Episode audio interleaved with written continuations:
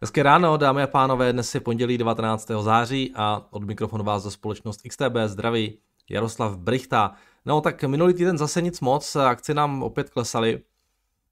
S&P 500 4,77%, Dow Jones minus 5,48%. Takže žádná sláva. Já když jsem to minulý, minulý pondělí jsem uváděl ten ranní komentář, tak jsme se tady radovali společně, že konečně nám ty indexy v tom už teda před minulém týdnu rostly. Uh, tak uh, už jsme to všechno zase zlikvidovali a, a opět klesáme. Když se podíváte na těch posledních pět týdnů na S&P 500, tak pouze v tom, tom předminulém týdnu jsme dokázali růst pouze jednou z pěti týdnů uh, americké akcie rostly. Takže jsme zpátky po 4 000 dolary. S tím, že právě v tom minulém týdnu to bylo všechno o těch výsledcích americké inflace, která v úterý nepotěšila a pak už se to vezlo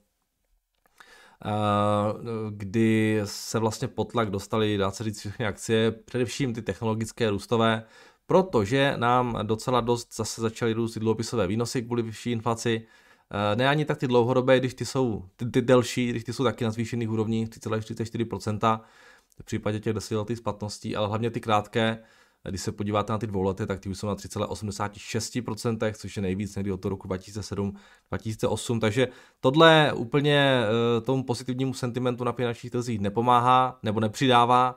Trh počítá s tím, že Fed bude dál a, a docela agresivně utahovat. Eh, pořád platí to, že eh, ta očekávání jsou taková, že během těch nadcházejících dvou zasedání by měl Fed zvýšit sazby o 150 bazických bodů s tím, že ten trh víceméně počítá s tím, že eh, na tom středečním zasedání, které teda teďka bude, eh, tak by měl zvýšit o 75. I když je tam nějaká ale holdingová šance, že by to mohlo být procento, ale počítá se více než 75 bazickými body ve středu a potom z 75, potom vlastně toho, toho začátkem, začátkem listopadu. Takže jo, v prostředí, kdy nám takhle rostou úrokové sazby, kdy se takhle do inverze vlastně proměňuje ta výnosová křivka, tak to logicky není nic, co by těm akcím úplně uh, nějak moc pomáhalo. Když se podíváme na jednotlivé sektory eh, v rámci S&P 500, tak propadaly se v podstatě všechny. Nejvíce eh, materials, ty klesaly o 7,5%, real estate 6,8%, communication services, industrials a tak dále, tak dále. Všechno se to docela výrazně propadalo v tom minulém týdnu, takže nic se tady úplně nevymykalo. A uvidíme, jakým způsobem se ta situace bude vyvíjet v tomto týdnu, protože, jak jsem naznačil, máme tam hlavně eh, tu americkou centrální banku, která bude pro ten další vývoj jak na akcích, tak na eh, bondech, tak na FX eh, naprosto zásadní. No, jak jsem, když jsem říkal, že se nejvíce propadaly technologie, tak v tom minulém týdnu z těch velkých akcí to nejvíce schytala Meta, která nebo z těch opravdu velkých eh, firm to nejvíce schytala Meta, která se propadla o nějakých 13,5% a je na 3,5 letém eh, minimu. Takže tady docela pěkně, už jsme na nějakých 146 dolarech. 2,5 leté minimu. 2,5 leté minimu. A co se týče ještě nějakých dalších akcí, které hodně klesaly, tak nesmím zapomenout taky na ten FedEx, Eh, který rovněž eh, v pátek to se propadnul o 21% nebo něco takového eh, na 161 dolarů po té, co zveřejnil update ke, čtvrtletní, ke čtvrtletí, které skončilo vlastně k poslednímu srpnu, oni to mají tak nějak zvláštně, a které bylo výrazně horší, než čím trh původně počítal. Údajně za to může celkově nižší globální volume, které se výrazně zhoršilo hlavně v posledních týdnech eh, toho jejich čtvrtletí, to znamená v těch posledních srpnových týdnech. A FedEx zároveň zrušil svůj guidance na fiskální rok 2023. A, no a co se těch samotných, samotných čísel týče, tak eh, to EPS eh, měli nějakých 3,44 dolarů ano, 3,44 dolarů, trh čekal 5,14 a tržby byly nějaký 23,2, trh čekal 23,5. S tím, že pro to další čtvrtletí počítají s EPS 2,75, tady už je to, tak, tady je to zohledněné všechno, ale původně trh počítal, že to bylo nějakých 5,46, takže hlavně na tom, na tom bottom line jako výrazně negativní změny. Uh, oni teda tvrdí, že je to to makru, že zpomalování hlavně největší problém je zpomalování Číny a tak dále, ale trh jim to moc nevěří, protože ty, ty tržby vypadají docela dobře, ty tržby uh, se až tak moc neodchylují od toho, co se čekalo, ale uh, ten, ten net income je teda hluboce pod tím, co se čekalo. Takže pokles marží a, a spíš jako to svědčí o tom, že tam něco úplně jako operativně nezvládají sami, takže uh, nějaká kombinace té pomalující ekonomiky, ale možná nějaké jejich problémy, které úplně tak jako zatím nechtějí přiznat, nebo no oni částečně to přiznávají, protože eh, říkají, že taky udělají nápravu, že prostě výrazně jak, mají nějaké cost cutting measures a tak dále. Takže Ferris to docela schytal no, v, tom, eh, v tom minulém týdnu a výrazně se propadnul. Takže tohle jsem chtěl taky zmínit. Jinak, když jsme ještě, když se bavíme o té Číně, tak v Číně, já už ani nevím po kolika týdnech, ale konečně skončil ten lockdown v Chengdu, což by mohlo možná trošku pomoci změnit nějaké obavy z toho zpomalování čínské ekonomiky. Uvidíme, jestli zase něco se neobjeví na obzoru, ale v tomhle ohledu eventuálně by to možná mohlo trošičku pomoci ropě. Pak tady mám zprávu Volkswagen. Volkswagen prý nastavil ten target pro valuaci Porsche na 75 miliardách euro, což bylo nějak pod tím maximálním odhadem, ale v rámci nějakých, nějakého toho středu možná to, co se čekalo, nebo lehce nad tím horším, nad tím minimem, nevím přesně, jak to bylo, ale to je docela jedno. Oni čekají, že by, že by díky tomu IPO měli získat nějakých 9,4 miliardy euro. Tak a potom ještě jednu věc jsem si tady pro vás nachystal, co jsem včera našel na Twitteru, to mě docela zaujala. Se nás tenhle ten graf, eh, ten je teda fascinující.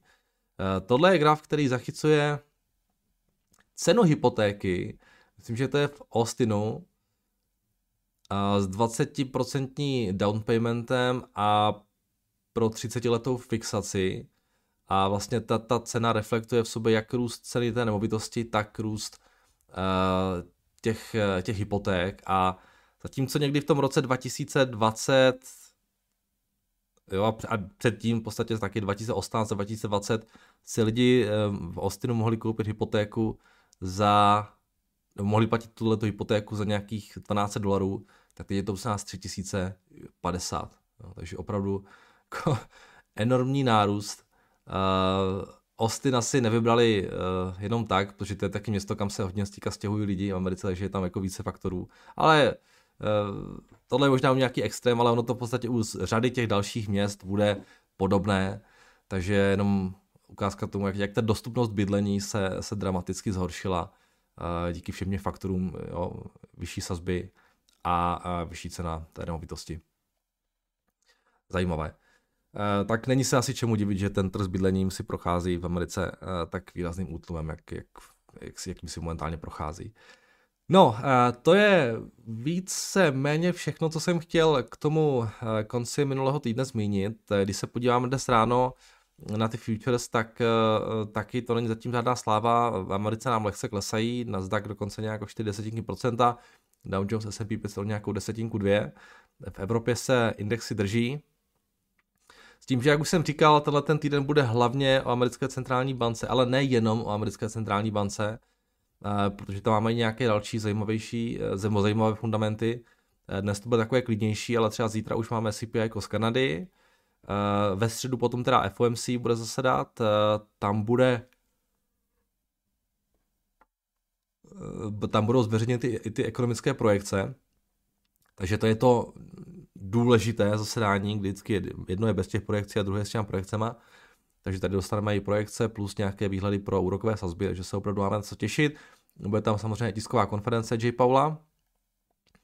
Ve čtvrtek potom zasedá Bank of England, která by měla eh, taky zvyšovat sazby, tam se čeká půlprocentní hike pro změnu. Eh, u toho Fedu se teda čeká těch, eh, těch 75 bazických bodů. Máme tam zasedání Bank of Japan ještě ve čtvrtek, eh, švýcarské centrální banky, takže opravdu tam to je spousta. No a v pátek potom spousta dalších výsledků PMI, které budou přicházet z Evropy.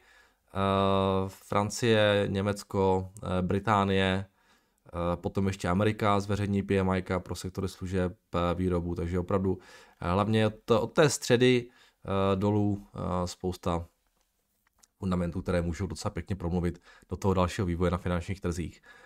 Co se týče FX, tak v tom minulém týdnu se nám docela zase začal, jako, začal docela pěkně spevňovat dolar, hlavně v reakci na ty výsledky inflace, které byly zveřejněny v úterý a v podstatě si ty své zisky docela, dobře, docela jak bez problémů podržel, podržel na páru s eurem, takže zůstáváme i nadále někde kolem té parity. Vůči Libře taky silnější americký dolar. Na páru se nem se plus minus držel, tam žádné velké pohyby nebyly, ale na těch dalších párech zase dokázal spevňovat. Tohle je Kanaďan, který výrazně slávnul vůči dolaru. Australan taky slávnul, Novozelandian taky slávnul, Kačka nám Eh, taky oslabila během eh, v reakci na tu inflaci, takže eh, dolar pořád velmi silný a s tím, jak teď rostou ty krátké, krátké výnosy, tak si ty své zisky ještě dokázal trošku navyšovat. Zlato nějakých 16,68 dolarů za unci, stříbro 19 dolarů a 40 centů, ropa pořád kolem těch 85 dolarů, samozřejmě obavy z toho zpomalování světové ekonomiky a tak dále, tak hold je něco, co úplně nepomáhá. No a tohle už jsou zase eh, ty akciové indexy, tohle S&P 500, eh, který teda je zpátky po 4 tisíci, DAX nějaký 12, 12 780. Bitcoin se vrátil po 19 tisíc, aktuálně 18 700. Ten risk on, risk off, tady jde krásně vidět, ta korelace s těmi akcemi pořád funguje. Ethereum už nějakých 13 dolarů, na nějakých 13 dolarech, tak nakonec to vypadá, že ten, ten přechod na ten proof of stake uh, asi taky úplně nepomohl. Uh, uvidíme, jestli to je nějaká jednorázová záležitost nebo trošku něco trvalejšího. Uh, takže 13 dolarů na Ethereum, to už je, no, to už je nejníž od kdy.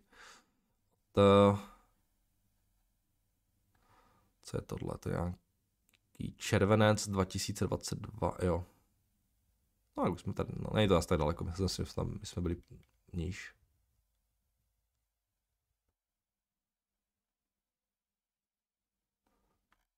Jo.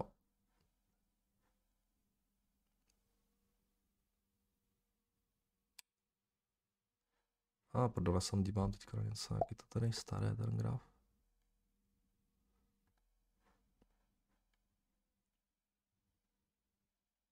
Jsme byli na 800 dolarech? Asi jo? OK. No, tak každopádně 13, 13 dolarů za, uh, za Ethereum a uh, když se podíváme dál nad gas, tady máme za kolik? Uh, tady nějakých, no, tady nám taky trošku vyklesal, 7,6 a, a dolarů za MMBTU a tady máme ještě tu pšenici, která se plus minus drží, takže tady žádné velké změny se nekonají. Tak, uh, chtěl jsem ještě něco... Asi ne. Dobrá, takže ode mě je to všechno k tomu uh, minulému týdnu a k tomu, co nás čeká teď a pojďme se mrknout na vaše dotazy, které jste mi nechali tady pod videem. Uh, tady Evil Kitty, uh, promiň, promiň za tu sanitku, uh, se divím, mě to tam jezdí pořád, já se divím, že jsme to poprvé slyšeli společně až teď. Takže příště si myslím, že opět uslyšíme, ale tak už vás příště upozorním. Tak, dobré ráno, zatím se, eh, zatímco se v Ázii situace v námořní přepravě uklidnila a není problém eh, do pár dnů sehnat prázdný kontejner i místo na lodi, v evropských přístavech to přímo vře. Eh, nepravidelné příjezdy lodí ještě do zvuk lockdownu, stávky, počasí a další vlivy blokují plynulou distribuci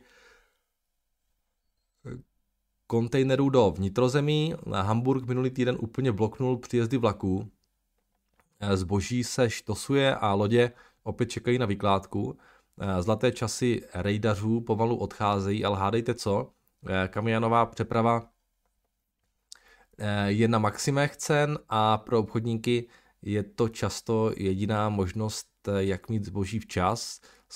Zkoumal jsem, kdo je lídr v trackingu a vždy jsem narazil na nějakou, na, na velkou logistickou firmu, která dělá všechno, lodě, letadla, traky, vlaky Eh, můj dotaz tak není asi úplně na tebe, ale do eh, pléna neznáte někdo čistě kamionovou přepravní společnost eh, z EU, do které by se dalo investovat. Moje teze je vlastně ta samá spekulace, jako když tady byl ZIM díky úspěšný den všem. Hm. Tak já bohužel neznám to mé, tak když tak někdo, tak tomu mi napište tady odpověď. Tak, dobrý den, můžeme se pozrieť na Adobe a ich deal na koupu firmy Figma. Adobe šlo 15% dole, už začínáme docela přijatelnou cenu. A já, já je vůbec neznám to Figmu, já jsem o nich slyšel poprvé, když udělali ten deal, takže jsem trošku jako mimo uh, dění v tomhle segmentu. Jenom teda, co jsem četl, že nějakých 400 milionů na tržbách mají, že se to koupili za 20 miliard, což je teda docela šťavnatý díl, obzvlášť v situaci, kdy ty valuace jsou tak uh, už jako nízké u těch technologických firm, jako jsou momentálně. Um, takže těžko, těžko posuzovat tu Figmu. A co se Adobe týče, nevím, no já kdyby byl akcionář, tak asi úplně nebudu nadšený, když teda je říkám, je neznáme, tak třeba je to nějaký fantastický produkt, který mu jako vydělá spoustu peněz do budoucna. Ale takhle jako na první pohled vypadá docela draze. Uh, 139 miliard market cap, 4,8 miliardy net income, ten deal je myslím 10 miliardy, 10 miliardy je cash a zbytek nějak jsou akcie. A jestli se nepletu, to jsem, to jsem tak jako zahlédl. A... Já nevím, mě se to, mě se to Adobe vždycky zdalo drahé a zdá se mi pořád, já se nemůžu pomoct. A jako 140, 139 miliard, 4, 8, 12, nějakých 30 něco multiple, při tomhle to price earnings, no, no 20 tady, 20, no 30 multiple, pak nějaký 2019 pro firmu, která roste nějakých 11-13% se očekává od nich. Hmm. Nevím. Ten, ten, ten uh, free cash flow je tady vyšší, teda to je fajn. Nemá žádný dluh, to je taky fajn. Ale to ten deal, nevím. Myslím, že jsou tam zajímavější věci. Tak, eh, jdeme dál. Já to zdravím tě, zajímal mě tvůj názor na Tellurian, zda financování Driftwoodu je already priced in, jinak velký dík za tvůj každodenní výživný ranný komentář. Ondro, priced in rozhodně není, jo? to je přece ten, ten Driftwood, eh, kdyby to bylo priced in, tak si myslím, že ta cena bude trošku jiné jinde už. Uh, jednání s těmi investory, co já tak jsem sledoval, tak pokračují a zdá se, že tě největší brzdou je celý ten business model Driftwoodu, kdy vlastně uh, oni chtějí to LNG prodávat, nebo nechtějí to prodávat na ty dlouhodobé kontrakty, což je prostě, tak se to vždycky dělalo, ale chtějí přímo do trhu to prodávat v podstatě za nějaké spotové ceny, nebo chtějí jako vytvořit nějakou jako burzu uh, pro to LNG, což, by, což je business model, který by dokonale fungoval teď, jo, ale je pravděpodobně dobrý, pokud prostě dlouhodobě budou nějaké vysoké rozdíly mezi eh, tím, co je v Americe, tím Henry Hubem a těmi TTF a JKM eh, cenami. Jo, takže to nutně neznamená, že to je špatný business model, on může být jako velmi dobrý, je to docela jako bold, ale problém je v tom, že když na to chcete najít financování, tak prostě banky jsou, jsou zvyklé financovat ty LNG terminály, které mají nějaké dlouhodobé kontrakty, jo, domluvené, že tam máte nějaké stabilní cash flow. Jo což není ten případ, takže eh, jo, to je asi ten důvod, proč jako pořád ten díl ještě nemají. Ehm, asi úplně moc nepomáhá ani to, že nějaké díly eh, na ty LNG terminály právě s těmi letěmi dlouhodobými kontrakty už nedávno byly uzavřeny. Jo. Takže ten Driftwood, eh, respektive, respektive, Tellurian pořád čeká na, na to oznámení toho finálního dílu. Uvidíme, jestli s ním přijdou nebo ne. Pořád je to super riziková věc, jo. tahle ta pozice, takže berte to takhle jo, na vědomí, že se to nemusí podařit. Jinak oni už začali s tou výstavbou v, v nějaké té první fáze, na které nepotřebují žádné finance. Co je docela dobrý, tak jim taky eh, funguje eh, ta těžba. Oni mají nějaké ty své pozemky a, a na těch těží a díky tomu, jak ten, ten, jak to zvyšovali tu těžbu, jak ten uh, zeměplyn je drahý, tak dělají nějaký 245 milionů revenues, uh, příště by mohlo být dokonce i na tady tohleto jenom zisku. Takže to je docela v pohodě, ale tohle to není ten hlavní business, samozřejmě to klíčové je pro ně ten, ten, ten driftu, jestli se mi to podaří postavit. Takže zatím nic price in není. Tak, eh, jdeme dál. Dobrý den, Nardo, když jsi dávno jste, zmiňoval, jste se zmiňoval o tom, že jste kupoval protiinflační dluhopisy vašim rodičům. Udělali jsme to s rodiči uh, stejně a rád bych vám za ně i za mě poděkoval uh, za neinvestiční radu. Uh, přesně tak, neinvestiční rada, prosím vás, všechno tady. Myslíte si, že teď po krásném výnosu a s výhledem nižší inflace v následujících letech by bylo vhodné alespoň část vybrat a vložit je do vyklesaných akcí. Děkuji za odpověď a za všechny ranní komentáře. No, to je, to je velmi samozřejmě dobrá úvaha. Já jsem taky nad tím letím uvažoval, uh, jestli by to dávalo smysl. A možná, že i jo, i když jsem trošku, no trošku začínám měnit názor, jak vidím, jak se česká vláda chce všem všechno financovat a jak budeme mít vysoký uh, schodek, takže možná uh, ta vyšší inflace u nás zůstane trošku díl, ale tohle se fakt jako nesnažím predikovat, protože já nevím a jenom abych vám řekl, jak jsem úplně mimo s jakoukoliv predikcí jako inflace, tak uh, upozorním na to, že když jsem kupoval loni ty protiinflační dluhopisy, my jsme to i řešili o tom, jak by zhruba ty výnosy mohly být vysoké, jo? tak jsem počítal tak nějak s tím a říkal jsem to i rodičům, že by třeba mohli mít nějaký 5, 6, když budou mít štěstí třeba 7% výnos letos, jo, tak bude to 17. Jo. Takže opravdu, jakože bude v Česku 17%, 17% inflace, to jsem si nedokázal teda vůbec představit ani a, a nakonec tady máme. Takže ve finále já, já vůbec nevím, jaká bude inflace v Česku příští měsíc, ale já si ty dluhopisy nakonec nechám, protože uh, je to taková, taková jedna, já, já nechci, nechci, to rodičům, nechci to rodičům házet do akcí, protože prostě, že jo, jako oni už jsou více všichni v důchodu, oba dva důchodu, takže jako není důvod prostě nějak s těma penězma diskovat a oni budou rádi, když budou mít nějaké normální zhodnocení a prostě nepotřebují mít akce nakoupené. A svoje peníze, co tam mám, tak uh, nad tím jako přemýšlím, co s tím udělat, ale možná to tam ještě rok nechám no, v těch, uh, v těch uh, protiinflačních.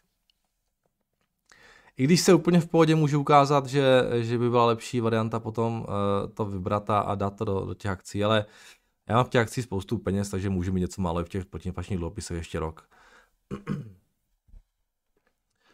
takže já si to tam, já se tam ještě rok nechám, no.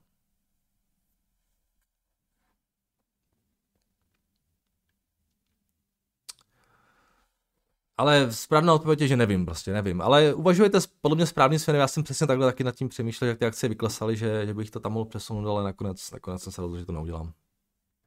Takže já mám ještě taky nějakou volnou hotovost a není úplně důvod, abych to tam... A budu rád, když tu hotovost zapracuju během toho příštího roku do těch akcí, takže úplně mě to netlačí. Ale kdybych neměl volnou hotovost na, do těch akcí, tak bych to možná, možná udělal.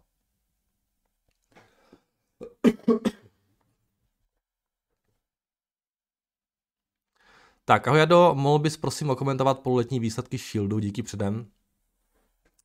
Andy, uh, díval jsem se na to, roste jim to prostě moc pomalu, ty tržby. Uh, mějí tam nějaké 2 miliony, mám pocit jenom, na tržbách uh, mají nějaký 8 milionů cash, vypadá to, že prostě budou, vydrží ještě do konce tohoto roku a potom budou muset zase řešit nějakým způsobem to financování.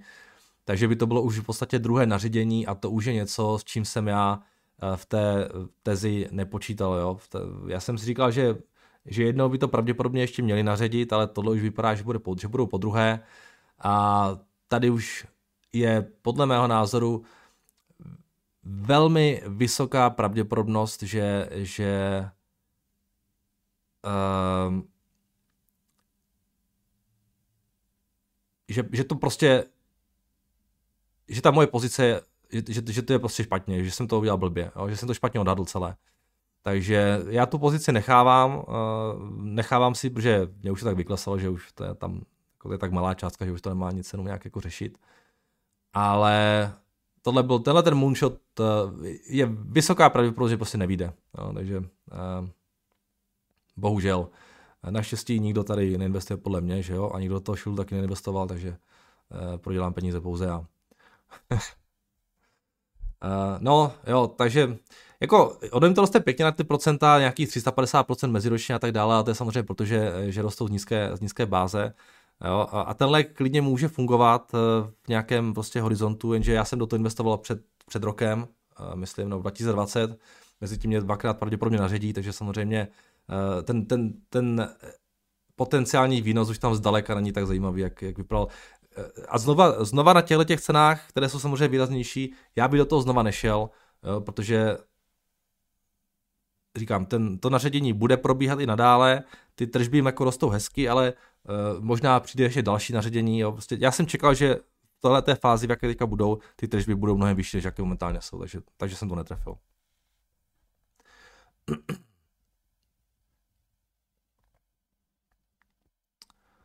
Tak, uh, co dál? My jsme skončili. Jo, tady. Dobrý den, rád bych začal obchodovat kryptoměny přes XTB. Chci se zeptat, jak fungují kryptoderiváty u XTB, zejména jaká jsou tam rizika a zda skutečně drží podkladové aktivum. Je možné obchodovat bez přednastavené páky 1 ku 2. Děkuji. Já vás poprosím, ať se s tímhle obrátíte přímo na někoho na Salsu. Teď je, je, je, oni vám tohle to řeknou přesně, já úplně přesně nevím ale uh, pokud vím, tak XTB podkladové aktivum, jako to krypto přímo nevlastní, je to nějaký derivát, ale nevím, jak se hedžují, přiznám se, jo, takže, takže um, když tak na sales a kluci vám to 100% řeknou, jo, já se vám nesnažím nic tajit, já prostě fakt o tom nic nevím, takže bohužel nejsem ten správný člověk, na, na koho se obracet v tomhle.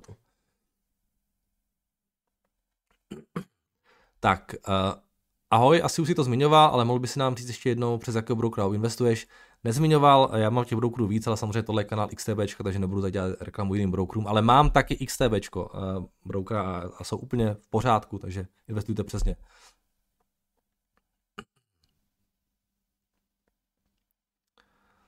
Tak. Dobrý den, Nedoslave, děkuji za ranní komentář, je to můj každodenní rituál. Vím, že neznáte odpověď na všechno, zajímá mě spíše názor, potřebuji převést, řekněme, větší množství eur do CZK, je to lepší udělat co nejdříve nebo čekat, no. Případně jako možnost vybrat s ohledem na kurz, díky a přeji všechno dobré. Davide, já vám řeknu přesně, jak to dělám já, jo. Já nikdy nespekuluju jo, na tady tuhle tu věc, protože já to fakt nevím, jo, a já vám nemám absolutně co říct. Já prostě pokud potřebuji převést eura nebo dolary nebo co, já to prostě převážím. Já absolutně neřeším kurz nikdy, jo. Mě to prostě nezajímá, jaký je kurz. Eh, prostě pokud potřebuji převést peníze, převádím. Někdy eh, si potom zpětně řeknu, jo, udělal jsi to skvěle, Jary, ne? A pak si řeknu, jo, udělal jsi to pěkně blbě, jo? A ve finále se mi to tak nějak, já doufám, že až budu hodně starý pán a podívám se na všechny svoje FX operace, tak řeknu, že jsem na tom vlastně ani neviděl, ani neprodělal, že to tak nějak jako plus minus se to vykrylo, jo? Takže opravdu tohle je věc, kterou já nikdy neřeším. Eh, neptejte se mě na to, nevím, nevíte to vy, neví to nikdo. Eh, pokud vám to vyjde, pravděpodobně jste měl štěstí, pokud vám to nevyjde, pravděpodobně jste měl smůlu. Jo. Prostě snažit se tohle, na tohle spekulovat je úplně zbytečné podle mého názoru.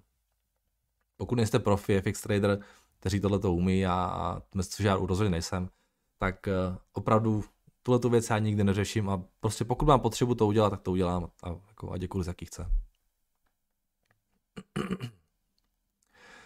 tohle, mě, tohle, tohle ten přístup Eh, mi usnad, usnadňuje úplně život. Jo? Vlastně já, bych, já se vůbec netrápím tím, jestli jsem na těch pozicích vydělal nebo prodělal. Vlastně úplně to hažu za hlavu. Tak. Eh, a teď teda, zas, teď mi to jako strašně moc jako pomohlo, protože já jsem nějakou dobu zpátky všechno hodil do dolaru, protože jsem potřeboval prostě investovat a teď, teď mi to vychází krásně, jo, ale, ale uh, jako Eh, přijde doba, kdy, kdy zase mi to všechno bude úplně, jo. ale říkám, to, to nebylo žádný záměr, já jsem prostě spotřeboval ty dolary, takže to byl důvod. Tak, dobrý den, mohl byste uh, se mi podívat v terminálu na akci Tyson Food? Je to americká společnost, která se zabývá výrobou potravin. Hledám do svého portfolia konzervativnější akcie. U Tyson Food mě zaujala výroba umělého masa, nicméně nevím, jak daleko v tomto směru jsou. Dividenda je okolo, okolo 2,7% a price earnings kolem 7, což je méně než McDonald, eh, Coca-Cola a tak dále, kde je okolo 29. Akcie v posledních pár měsících celkem pěkně klesla. Zajímal by mě váš názor na ní. Mějte se pěkně. Fanda. Adam. Tak Adame, samozřejmě, že je tam nižší price earnings než u Coca-Cola nebo McDonaldu, protože tohle jsou silné brandy ta SN Food prostě jenom dělá maso. A což ale neznamená, že je to špatný biznis, jenom prostě ty multiply tam vždycky budou nižší. Uh, to s tím umělým masem, to jsem taky někde četl, jako je to hezký, ale v biznis to nějak neovlivňuje momentálně, takže je to nějaká opce možná, ale vůbec bych to do té valuace nezohledňoval. A co bych zohledňoval je čistě tady tohleto eh, free cash flow a bottom line tady dělají a to se teda um, to je docela pěkné, jo? Nejsou, zdá se, že nejsou uh, moc drazí. Teda výrazně jim vzrostly ty net income, z těch minulých let. Už jsou nad 3 miliardami. Eh, co je důležité, ale že eh, ten, ten mar, ty marže si plus minus dá se zachovaly. No, teď jsou na té horní hraně těch marží, ale už měli 6% marže taky předtím. Takže tohle je podle mě jako pěkný funkční biznis. Oni měli během toho covidu nějaké problémy s tou pracovní sílou a tak dále, měli tam nějaké lidi nakažené, tak proto tak kleslo ale zdá se, že to všechno zpátky. Ten růst tržeb pravděpodobně hodně bude souviset s inflací, takže je to něco, co by mělo být udržitelné. I ten bottom line si myslím, že je něco, co by mělo být udržitelné. Ten multiple je fakt pěkný, no. 7,6 je pod nějakým historickým low, když se podíváte zpětně. Takže Proč ne? Každá cena. Docela pěkně vyklesali, to jsem se ani nevšiml.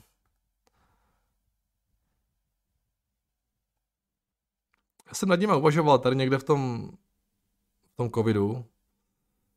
Tady na tyhle ceny nebo něco takového. Vím, že to potom hnedka začalo růst, tak jsem, tak jsem to neřešil už dál. A teď se to tak nějak vrací zpátky. Já myslím, že tohle nevypadá špatně, jako valuačně. Nevím, proč to teď tak klesá. Jestli, jestli mají nějaký tlak, jestli přichází nějaký tlak na, ten, na to snížení marží, tady to vypadá, no vlastně asi jo, no, tady to vypadá, že v tom Bloombergu už čekají s tím, s tím, že by v tom roce 2023 měli ty marže klesnout a měli bychom mít zpátky pod 3 miliardy, takže ten multiple by měl být zpátky na nějakých deseti, řekněme, eh, což je už trošku víc než teď, ale pořád je to docela jako hratelné. Takže taková docela stabilní, pěkná firma, nevím o tom, že by tam měli nějaké problémy, nemají moc velký dluh. Um, takový konzervativní biznis bych řekl. Nemám vůbec nic proti, co bych jako řekl no, proti ním. Nějaká ta dividenda tam je. Jaké ty buybacky dělají taky. Vím, že se tam hodně točil ten management, eh, nevím teďka úplně, jsem to přestal nějak sledovat, nevím, kdo tam je a jak je to tam stabilní to byl trošku problém, který mě u nich vadil, eh, že se to tam fakt jako dost točilo. No, dělají bábeky taky. Takže možná po tom managementu bych trošku šel, co, co, co tam je za lidi, jo, a pak eventuálně bych se rozhodoval, ale jinak, ale co se týče čísel, tak to vypadá úplně v pohodě. Tak Jardo, přítelkyně se dotazuje, jestli jste v pořádku. Ráno u snídaně prý eh, neproběhlo žádné video. uh, tak uh, jsem v pořádku. Chtěl bych všechny přítelkyně, které by raději poslouchali něco jiného, ubezpečit, že tohleto ranní utrpení bude pokračovat i nadále. tak, zdravím všechny příznivce tohoto kanálu, mám na vás všechny otázku, jaké společnosti jsou podle vás lídry v doméně kybernetické bezpečnosti, případně jaké ETF sledujete v oblasti cyber security díky. Tady máte nějaký ETF Cibr. Já tenhle ten biznis úplně moc eh, nesleduju, takže já vám moc poradím. Tak, dobrý den Jardo, děkuji za, vaše, eh, za vaši práci a předávání zkušeností. Chtěl bych vás požádat o komentář k nám velmi známé společnosti Hornbach. Jejíž valuace mi připadá velmi dobrá.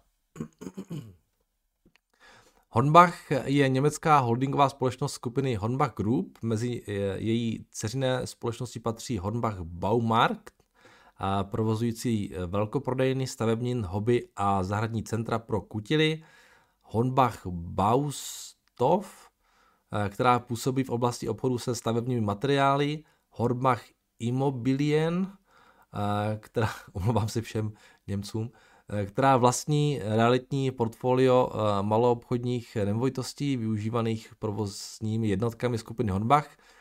Společnost působí v Evropě, v Německu, Rakousku, Nizozemsku, Česku a tak dále, tak dále. Tady prostě kolem. Tady máme nějaký data, na to se potom podíváme. Cena akcie aktuálně klesla o 50%. Po revizi výhledu hospodaření na 2022-2023 Nyní se akcie prodává za price earnings 6. Eh, pokud prodává, porovnám cenu Honbach, Home Depot nebo Low, eh, vychází mi 50% sleva. Eh, příležitosti jsou levná a zdravá firma, oblíbená a známá značka, fungující e-shop 90 tisíc položek, bonusový program pro živnostníky a firmy, snídaně v ceně, snídaně v ceně, 100 zdarma pro každého, kdo nakoupí s profikartou, aha, OK. Eh, rizika, eh, vyšší náklady na provoz, eh, pokles kupní síly a poptávky obyvatel, vysoká konkurence, vyšší zdanění, dividend 25%. Předem děkuji za váš názor, ať se daří. Tak já jsem takový typický, ne, dělám si srandu, ne, nejsem absolutně žádný domácí kutil, teda já vůbec nevím nic. A ale když jsme se stěhovali do bytu, tak jsem si musel koupit nějaké věci, a, e, které se doteď nepoužívá. ale e, vím, že Honbach je e, hobby market a znám ty jejich skvělé reklamy a mám pocit, že je to nejlepší z těch hobby marketů. Někdo mi to říkal, myslím Mirka Tyleček, to je strašný kutil, on, on se vyzná úplně ve všem a když, když mi radil, tak říkal, že určitě budeš do Honbachu. Takže máme Honbach, máme Oby a pak máme ještě něco tady v Česku. Co je to třetí? Honbach, Obi, Baumax? A myslím, že, že Honbach je z těch tří nejlepší, ne? Kutilové. Co, co, co, co, co vy na to? Jsem úplně mimo, nebo říkám, říkám pravdu? Uh, takže asi dobrá značka. tak se na ně pojďme podívat. Hornbach.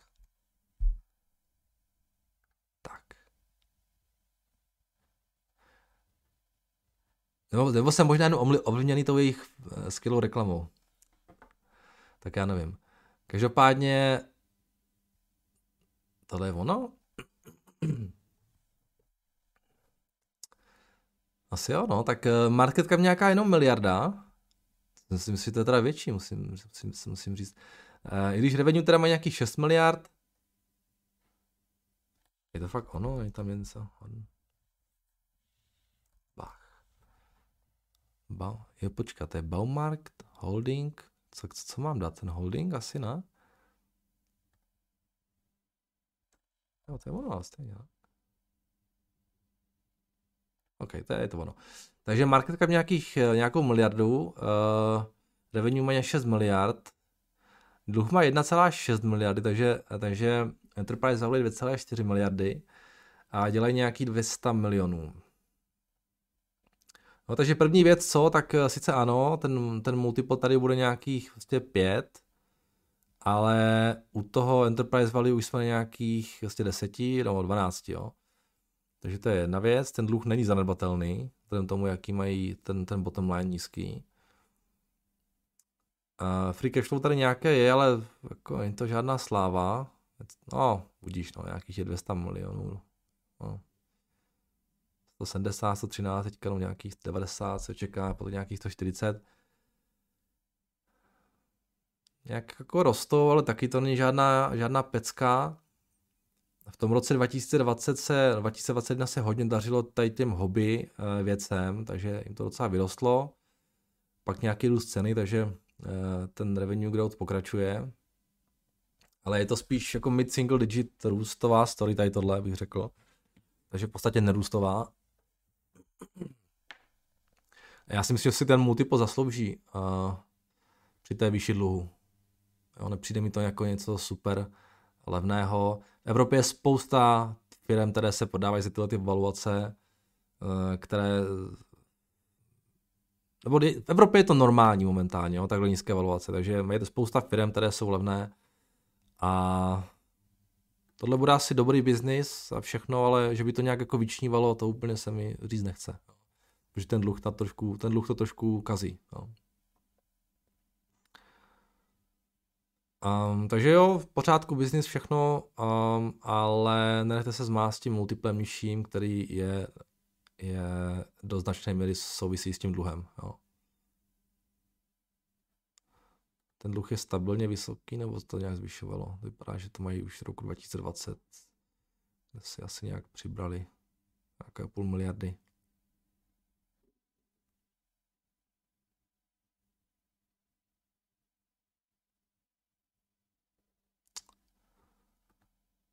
Ukažte.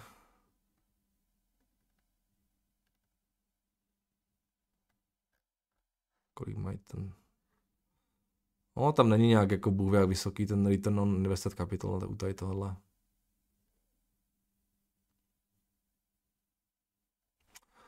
Hmm. Ale normální mi to přijde, no. Skoro až bych řekl nic moc, vzhledem tomu, jaký kapitál tam musí držet. OK, jdeme dál. Jo, Store Capital to go private, realitní fondy GIC a Oak Street odkupují všechny akcie Ritu Store Capital, cena 32 dolarů, jasně, proto to tam udělal nějaký 20% minulý týden. No tak další akcie, která mi zmizí, zdá se, eh, z watchlistu. A pojďme se podívat ještě na to dotazy. Tak, eh, Radek, ahoj Jardo, rád bych eh, tobě i všem ostatním představil dle mého názoru velmi zajímavou společnost, na kterou jsem narazil při studiu společnosti Evolution AB, kterou nám v minulosti představil jeden z svých posluchačů, jenž v rámci svého dotazu zazněl, zanechal odkaz na velmi kvalitní investiční blok, blok jen Jakuba Krejc, Krejcmana, Krejcmana, já se omlouvám, Krejcman, Krejcman asi, eh, který mohu všem akciovým nadšencům jen doporučit.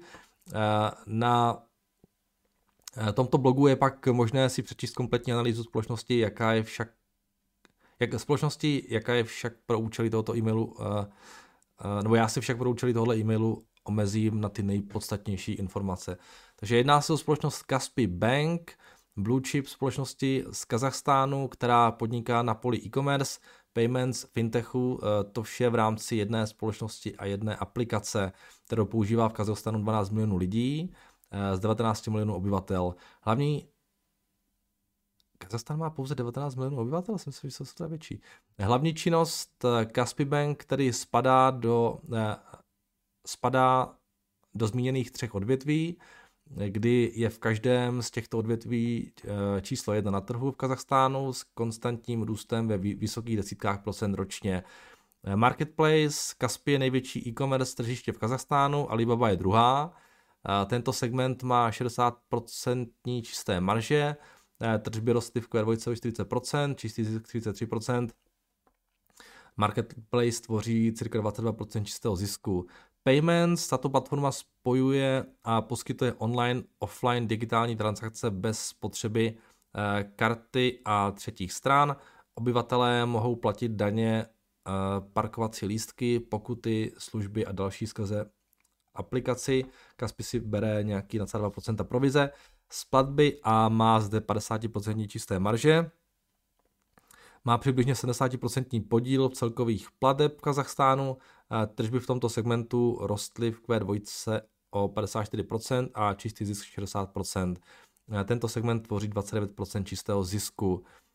Fintech společnost byla původně pouze banka, Eh, v současné době fintech slouží hlavně aktivitám spojených eh, s marketplace, tvoří 49% čistého zisku, eh, tedy nejvíce ze všech segmentů. Fintech roste pomaleji než ostatní segmenty, a za to je velmi stabilní. Tržby v tomto segmentu rostly v druhém kvartále o 32%, čistý zisk o 15%. Čistý zisk společnosti by měl letos překonat 1 miliardu dolarů. Price earnings 10 a tak dále, na to se podíváme. Jasně, Společnost dělá v posledních měsících buybacky a v celkové hodnotě cirka 100 milionů dolarů, neboť sama považuje cenu svých akcí za podhodnocenou. Agentura S&P 500 Global pak včera zvýšila rating Caspi Bank z BB na, na, na BB z, minus, z BB minus, jasně. Společnost má skvělý management, CEO Michail Lomtadze, studoval na Harvardu, sympatiák, který všude vystupuje zcela neformálně jen v červeném tričku a nepotrpí si na nějakou business image velkého CEO. Caspi Bank vybudovala od samého začátku vybudoval od samého začátku, kdy drží ve společnosti podíl ve výši 23% a jeho kolega uh, drží podíl 24%. Další 28% pak drží Baring Vostok Capital, v kterém jsou oba majetkově zainteresování, tudíž je zde logický a eminentní zájem na tom, aby se společnosti dařilo, neboť úspěch společnosti bude úspěchem zainteresovaných vlastníků. Jasně, tohle je vždycky fajn, tady tohle. Jo. Společnost pak dle své poslední zprávy očekává v dalších dvou letech eh, eh, ROI nad 75%. Společnost uvažuje o expanzi do okolních zemí, Azerbajdžan a tak dále. Nicméně v současné době stále vidí eh, dostatek příležitostí pro růst v Kazachstánu a to zejména zapojováním nových služeb do jejich super aplikace jak tuto sami nazývají. Eh, Mode, Sticky Super App, kterou používá 12, 12 milionů obyvatel v Kazachstánu. Eh, při každodenním životě byla přes ní poskytována i státní pomoc v době covidu. A tato je pro mnoho lidí nedílnou součástí běžného života, nákupy, platby, půjčky a tak dále. Kaspi eh, Bank neustále pracuje na vylepšování a začlenování dalších funkcí a služeb, kdy jakýkoliv další produkt, který Kaspi Bank nabídne, Eh, téměř okamžitě začne používat obrovské množství lidí, kteří mají apku již stáhnutou.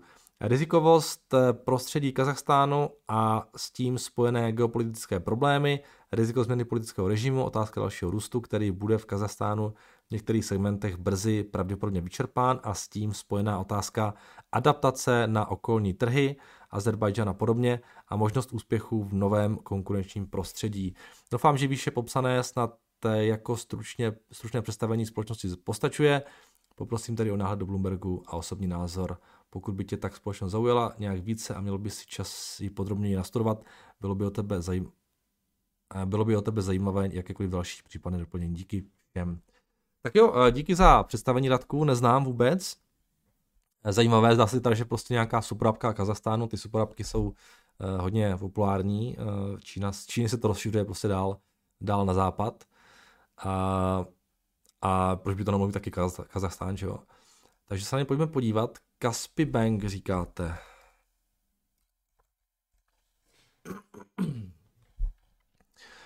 To je v Kazachstánu, nebo... A je to i v Londýně, zdá se, tak eh, to je dobrý. Je to tohle, jo? Kaspi. To ono. Ecosystem Content Consumer. Digital Payments, e-commerce, no dobrá si ono. Uh, takže tohle je i v Londýně. Jdeme se podívat ty čísla, jdeme si tam nějaké ty, co tam je za menu, Kazachstánu. Kazaš, Kazachstány tenge. Jdeme si tam dolary. Uh, tak revenue nějaký 2 miliardy, net income tady už teda vidím přes 100 miliardu, ale já tady mám adjusted trošku věcí, takže um, je to teda banka, zdá se, protože mají nějaký loan starý 5 miliard, eh, depozita mají eh, vyšší, value equity je 1,4 miliardy, jasně, market cap tady nějaký 11 miliard. A banka, která asi přechází na, nějaký, na nějakou fintech platformu. Uh, většinou to bývá naopak, většinou vždycky nějaká fintech platforma, která přijde na banku, ale tohle taky může docela pěkně fungovat. Vlastně určitě může, pokud jste dřív banka, tak potom se ten produkt na ty lidi předává velmi snadno a pak jako jdete, jdete dál, takže proč ne? Uh, ta valuace vypadá hezky, samozřejmě desetinásobek je, je fajn. Uh, růst byl velmi silný v těch minulých letech a ten Bloomberg tady počítá s tím, že by to mělo trošku asi zpomalit nějaký 27% meziročně letos a 20% příští rok. Samozřejmě otázka, jak moc budou v tom Kazachstánu schopni růst, když už to používá tolik lidí, ale určitě tam ještě nějaký růst bude. A teďka, takže dělá nějaký buybacky.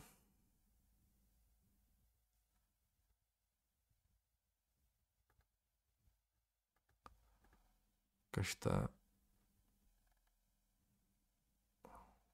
Tam ty dolary pořád ještě.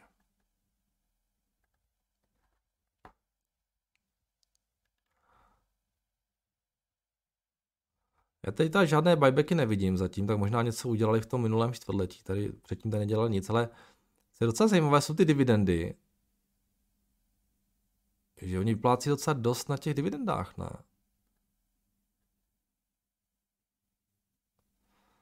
Jsem to, že mají tady nějaký 200 milionů, 180, 160, 200. Oni dělají v podstatě 200 milionů kvartálně, ne? Něco takového. To je docela zajímavé, že vyplácí tak jako moc na dividendách. Proč to dělají? Proč, proč to neinvestují do toho biznisu?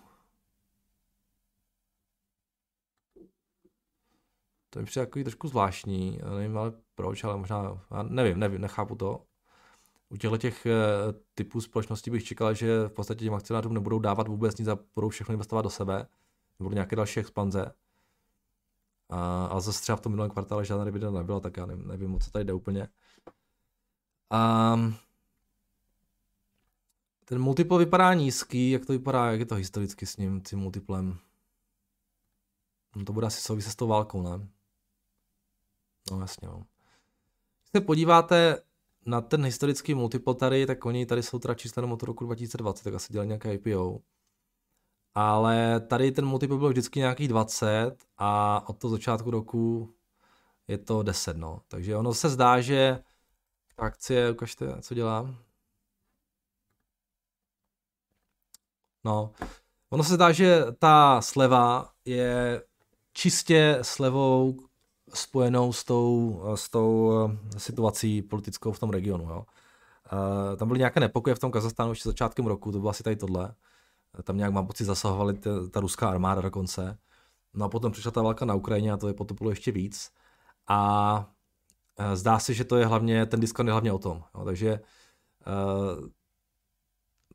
pokud to vlastně kupujete teď, tak vy v podstatě spekulujete na to, jednak, že ten biznis dál poroste a taky na to, že, že se ta situace minimálně nebude dál zhoršovat. Jo. Ta sleva asi, jo, já, já, já vůbec nesleduju situaci v Kazachstánu, jak je to politicky, takže já vůbec nedokážu říct, jestli, ten, jestli ta sleva je vlastně oprávněná nebo není. Já nedokážu vůbec představit, jak se to bude dál vyvíjet, nějak jako vím, že teď tam nějak Čína cpe do toho, jo, s Rus, Rusama to nemají úplně dobrý teďka, Takže těžko říct, jak, jak se tam bude dál vyvíjet, ale zdá se, že ta sleva souvisí především s tou politickou situací a tam já vůbec netroufám nic jako odhadovat. Uh, takže biznis vypadá dobře, kdyby nebyla ta válka, tak pravděpodobně jsme na 20 násobku ten, ten u toho multiplu, což 20 násobek u tohoto biznesu asi by bylo něco, co je odpovídající, vzhledem tomu, že jsem je trošku takový zvláštní region. Um, takže jo, ten biznis vypadá hezky, jenom prostě um, nedokážu absolutně posoudit, jestli, jestli, jestli ten desetinásobek, jo, já nedokážu říct, že to je levné. Jo protože možná eh, je to levné z dobrého důvodu, eh, protože nikdo teď neví, co v tom Kazachstánu bude a já to taky nevím, takže na mě už je tohle trošku moc divočina, tady ty regiony, musím říct, no. Ale jako biznis, tak jak jste to tady popisoval, tak uh, zní to hezky a je to určitě, jo, je fajn, že to nepotřebuje žádný kapitál, je to proven, prostě tohle to funguje ve spoustě zemí, zřejmě v tom Kazachstánu je to dominantní záležitost, takže tam jako asi bude pěkný mode. Takže proti tomu nic nemůžu, nemůžu říct, jenom zdá se, že, že ta valuace momentálně je komplet, od, ne ani tak o tom, o tom, jak ten biznis šlape, ale o tom, jaká je situace v tom Kazachstánu a to nedokážu úplně moc posoudit, takže um, asi takový můj komentář k tomu. Každopádně díky za představení zajímavé firmy. No, pro mě tyhle ty regiony už jsou trošku úplně mimo. Um, nevím, čemu tam věřit a, a nevyznám se těch číslech, já už jak mám nastudované ty americké firmy nebo trošku ty evropské, tak eh, preferuju spíše tady tyhle, ale souhlas s tím, že pokud se někdo vydá tímhle tím směrem, tak tam můžou být krásné zisky. A jenom prostě to úplně není pro mě. Tak, každopádně díky Radku za, za super, super tip a určitě někoho to, někoho to zaujme. Tak, eh, zdravím, ještě komentář k Open Door. Poslouchal jsem nyní se spožděním několika dnů. Dříve bych souhlasil s tím, že ten koncept nemá naději na úspěch, ale když vidím růst online prodeje aut jako Carvana a podobně, eh, tak je možná, že se chování lidí u bytů změní. Eh, v principu jde o získání perfektního zážitku z online prohlídky a o důvěře v tu platformu, jestli posilují možnosti vlastního odkupu, tak to může fakt fungovat. Zároveň to může fungovat pomocí Eh, pomocí investičních bytů. Kupoval jsem nějaké starší byty v Ostravě a ze stovek kupujících investorů jsem byl prý jediný, který se alespoň na jeden byt přijel podívat. A samozřejmě pro tu platformu může být problém například eh, ve stávající krizi historicky u té firmy. Eh, cože? Samozřejmě pro tu platformu může být problém například ve stávající krizi, jo jasně. Historicky u té firmy z Ostravy byla bitka o byty, které vrhly do prodeje ale nyní mají desítky bytů v nabídce, hodně se jich kupovalo na hypo, což teď nevychází a vzhledem tomu, že část výkupu bytů určitě jedou na externí financování, tak mohou být pod tlakem, jasně. OK, jo, v pohodě, každý na to mám nějaký názor, já prostě nevím u tady těhle. Um, nějaký niž tam podle mě je, ale, ale říkám, není to nic pro mě. Tak Siemens ještě máme tady. Eh, dobrý den, ahoj, pracuji jako PLC programátor, PLC znamená Program Logic Controller, je to něco jako průmyslový počítač, který se používá pro řízení strojů, linek, výrobních zařízení, eh, celých továren, ale třeba i chytrých domácností nebo budov. Firma Siemens a její automatizační divize eh, dodává hardware, eh, software na programování PLC, vizualizací a řazení výroby. Také její velká část jsou různé digitalizační služby.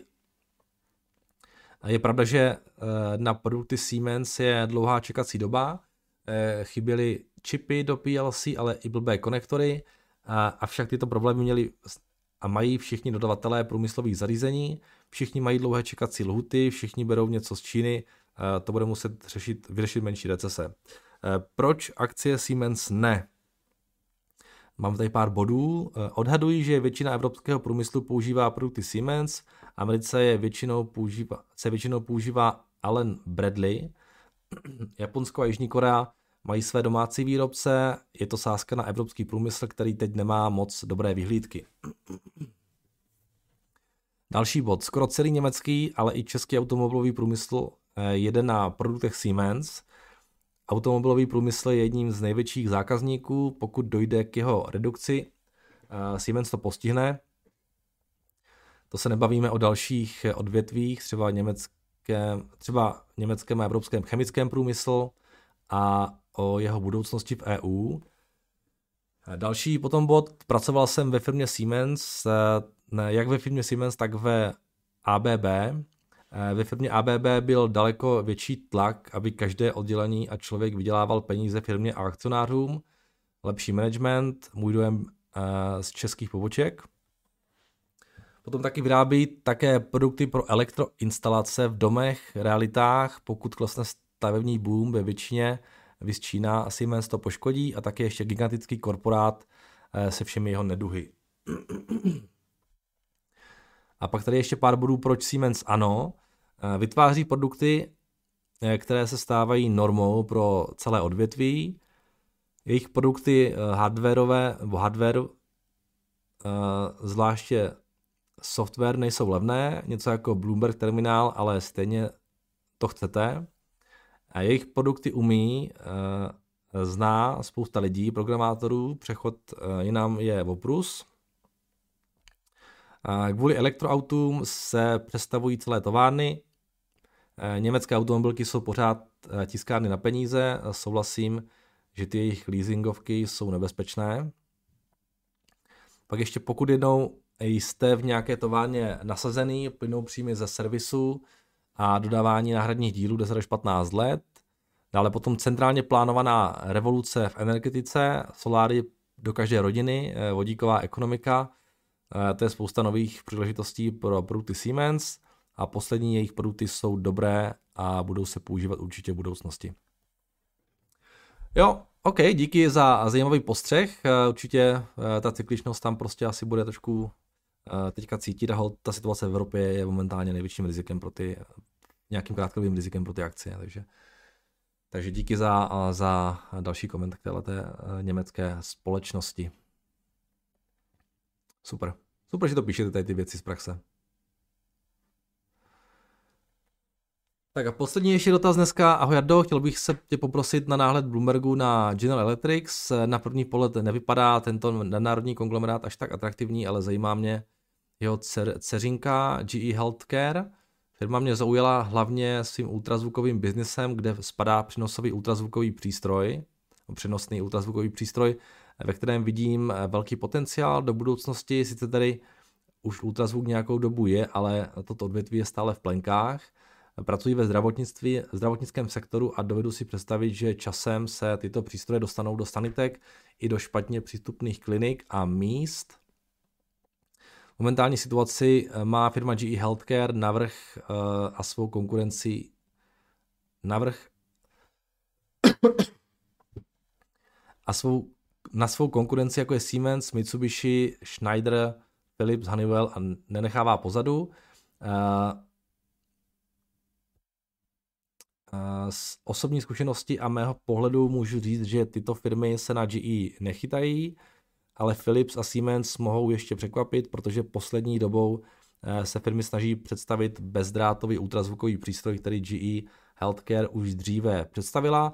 Eh, Siemensu by také mohla pomoci specializace eh, s mobilními telefony, na které se bezdrátový ultrazvukový přístroj připojuje a asi taky v budoucnosti bude čím dál více připojovat. Kromě zdravotnictví GE působí v odvětvích letectví, energetiky, obnovitelné energie, digitálního průmyslu, aditivní výroby, železniční dopravy a rizikového kapitálu a financí. Možná právě kvůli velkému rozpětí eh, to se společnosti nevypadá poslední roky dobře, ale překvapuje mě, že splácejí své dluhy ve velké míře každý rok. Eh, čemu moc nerozumím, keďže cashflow až tak výrazné eh, není. Oni tam mám pocit, nějaké, nějaké prodeje nějakých aktiv ještě. Tak nyní už k věci. GE nedávno oznámila, že právě GE Healthcare by se měla od nich oddělit. No, to je přesně ono. Eh, začátkem 2023 a po span off uh, si GE plánuje ponechat podíl v hodnotě 20%. Nevíš, jak to probíhá do spinu, jakou část dluhu si na sebe firma převezme, případně eh, jak to probíhá, když nakoupí člověk akcie před rozdělením. Dalo by se podívat přes Bloomberg, jaké aktuální procenta a výnosy tvoří GE Healthcare v GE. Jo, můžeme se podívat vlastně. OK, Lukáši, tak eh, většinou to probíhá tak, že pokud máte prostě akcie GEčka a udělají ten, span, eh, ten spin, tak dostanete akcie i toho spinu. Jo tak jak to bylo třeba v případě AT&T, když dělali spin toho uh, Warner Bros. Discovery, tak ti akcionáři AT&T dostali ty, akcionáři, eh, ty akcie, takže vy jste si musel buď počkat, nebo to potom nakoupit až potom spinu v čistě, čistě ten GE Healthcare. Co se týče toho jejich sektoru, nebo toho, toho healthcare segmentu, můžeme se podívat. Uh, to tady mají. Ten healthcare jim dělá nějaký 24%, takže to není málo. Samozřejmě otázka je, jak, kolik procent tady tohodle je potom to, o čem jste mluvil vy, jo. To může být všechno pěkné, ale třeba to je jenom nějaké malé procento z toho. Z toho. Oni tady mají nějaký healthcare systems, pak tady mají nějaký pharmaceutical diagnostics a pak mají ještě nějaký, nějakou biofarmu nebo Life Sciences, no. Um, ale vypadá to, že všechno je ten healthcare systém, tak já nevím, co tam, co tam všechno mají. Takže jak tomu nedokážu nic říct, nevím, jak je to jako úspěšný ten produkt a kolik to tvoří z tohle. Každopádně eh, ten spin většinou probíhá tak, že potom na to vyberou nějakou část dluhu, to se musí nějak dohodnout prostě v rámci toho spinu Někdy to tam, to tam dají moc, aby se toho dluhu zbavili, někdy to je docela v pořádku. Um, já nevím, nevím, kolik tam to budou převádět. A ten dluh u nich vypadá v pohodě, oni mají, mají nějakých 56 miliard, takže tam bude nějaký cash 100% s tím. Mají, cash mají 56, mají tam dluh nějaký 35, takže tam tohle je v pohodě. Enterprise value je nižší než market cap tady.